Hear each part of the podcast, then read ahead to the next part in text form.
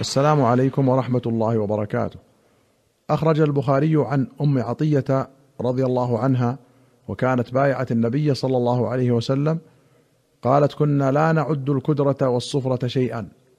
وأخرجه أبو داود والنسائي عنها ولفظه كنا لا نعد الكدرة والصفرة بعد الطهر شيئا.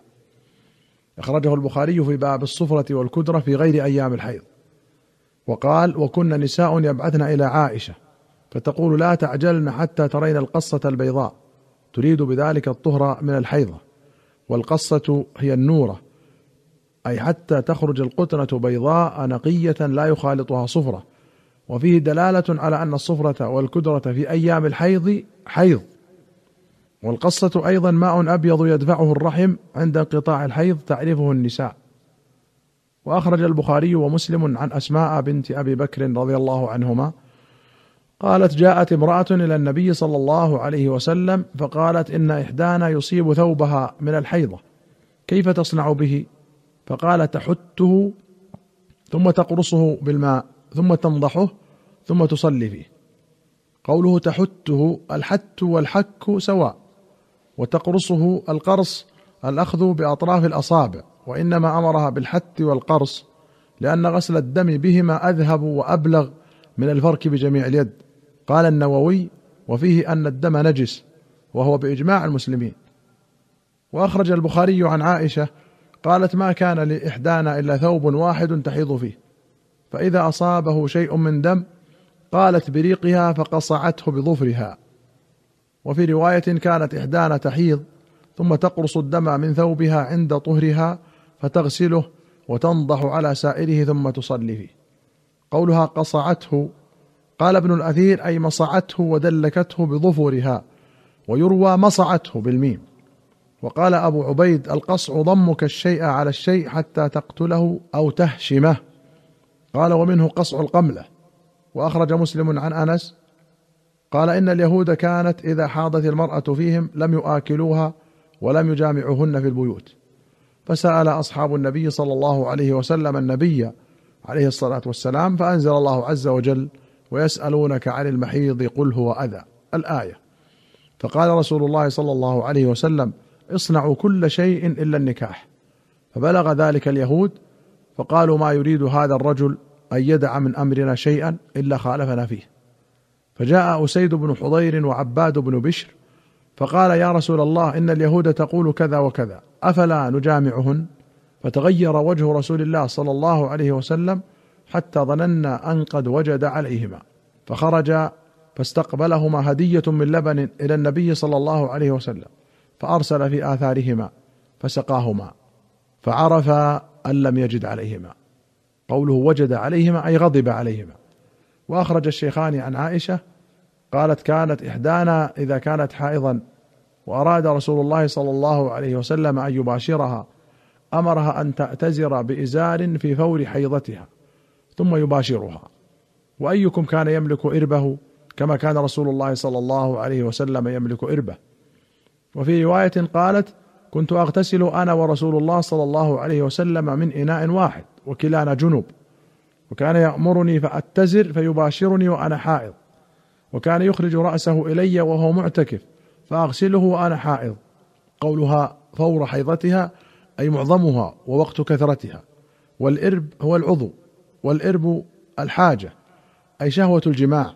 قال النووي مباشرة الحائض ثلاثة أقسام. أحدها أن يباشرها بالجماع في الفرج فهذا حرام بالإجماع. بنص القرآن والسنة. الثاني المباشرة فيما فوق السرة وتحت الركبة وهو حلال باتفاق. الثالث المباشرة فيما بين السرة والركبة وفيه ثلاثة أوجه. الأول أنها حرام وذهب إليه أكثر العلماء والثاني أنها مكروهة كراهة تنزيه وهذا الوجه أقوى لحديث أنس السابق اصنعوا كل شيء إلا الجماع. والثالث أنها حلال لمن يضبط نفسه عن الفرج. قالوا وأما اقتصار النبي صلى الله عليه وسلم على ما فوق الإزار في مباشرته فمحمول على الاستحباب. وأخرج البخاري ومسلم عن ميمونة رضي الله عنها قالت كان النبي صلى الله عليه وسلم إذا أراد أن يباشر امرأة من نسائه أمرها فاتزرت وهي حائض. وفي رواية كان يباشر نساءه فوق الإزار وهن حيض. ولمسلم قالت كان صلى الله عليه وسلم يضطجع معي وأنا حائض وبيني وبينه ثوب. وأخرج مسلم عن عائشة قالت قال لي رسول الله صلى الله عليه وسلم ناوليني الخمرة من المسجد. قالت قلت إني حائض. قال إن حيضتك ليست في يدك.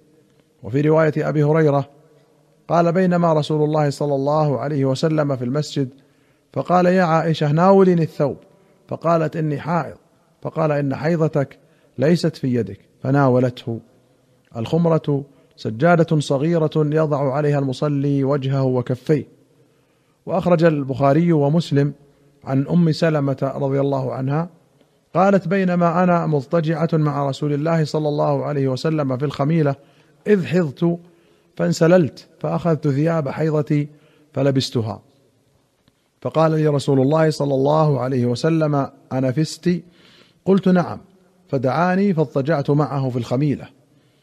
الخميلة هي القطيفة وهي كل ثوب له خمل من أي شيء كان. والخمل هدب القطيفة ونحوها مما ينسج وتفضل له فضول. وأصل الخمل ريش النعام. وأخرج البخاري ومسلم عن عائشة قالت إن النبي صلى الله عليه وسلم كان يتكئ في حجري وأنا حائض فيقرأ القرآن. وفي رواية كان يقرأ القرآن ورأسه في حجري وأنا حائض.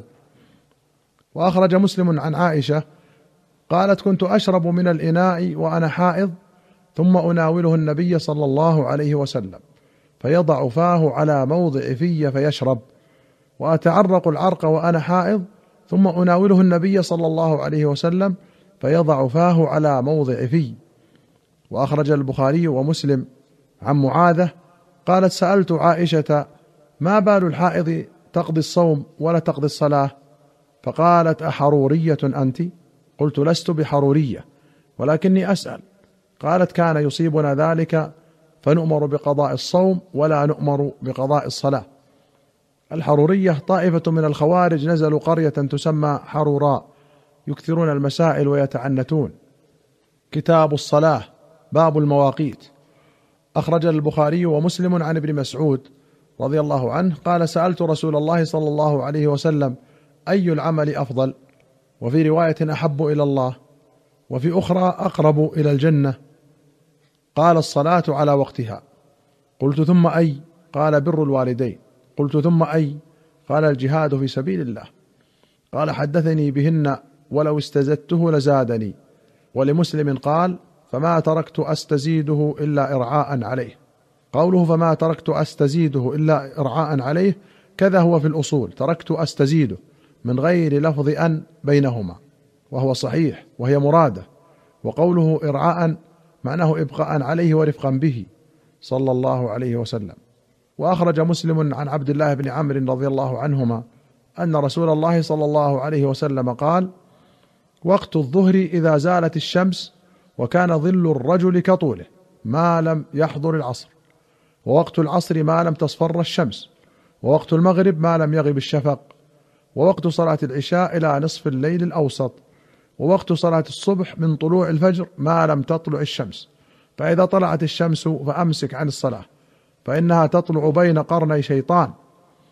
وفي رواية أن نبي الله صلى الله عليه وسلم قال: إذا صليتم الفجر فإنه وقت إلى أن يطلع قرن الشمس الأول. ثم إذا صليتم الظهر فإنه وقت إلى أن يحضر العصر. فإذا صليتم العصر فإنه وقت إلى أن تصفر الشمس. فإذا صليتم المغرب فإنه وقت إلى أن يسقط الشفق. فإذا صليتم العشاء فإنه وقت إلى نصف الليل. وفي أخرى أن النبي صلى الله عليه وسلم قال وقت الظهر ما لم تحضر العصر ووقت العصر ما لم تصفر الشمس ووقت المغرب ما لم يسقط ثور الشفق ووقت العشاء إلى نصف الليل ووقت صلاة الفجر ما لم تطلع الشمس. ثور الشفق بالثاء المثلثة ثورانه وانتشاره. أيها المستمعون الكرام إلى هنا نأتي إلى نهاية هذه الحلقة. حتى نلقاكم في حلقة قادمة إن شاء الله. نستودعكم الله والسلام عليكم ورحمة الله وبركاته.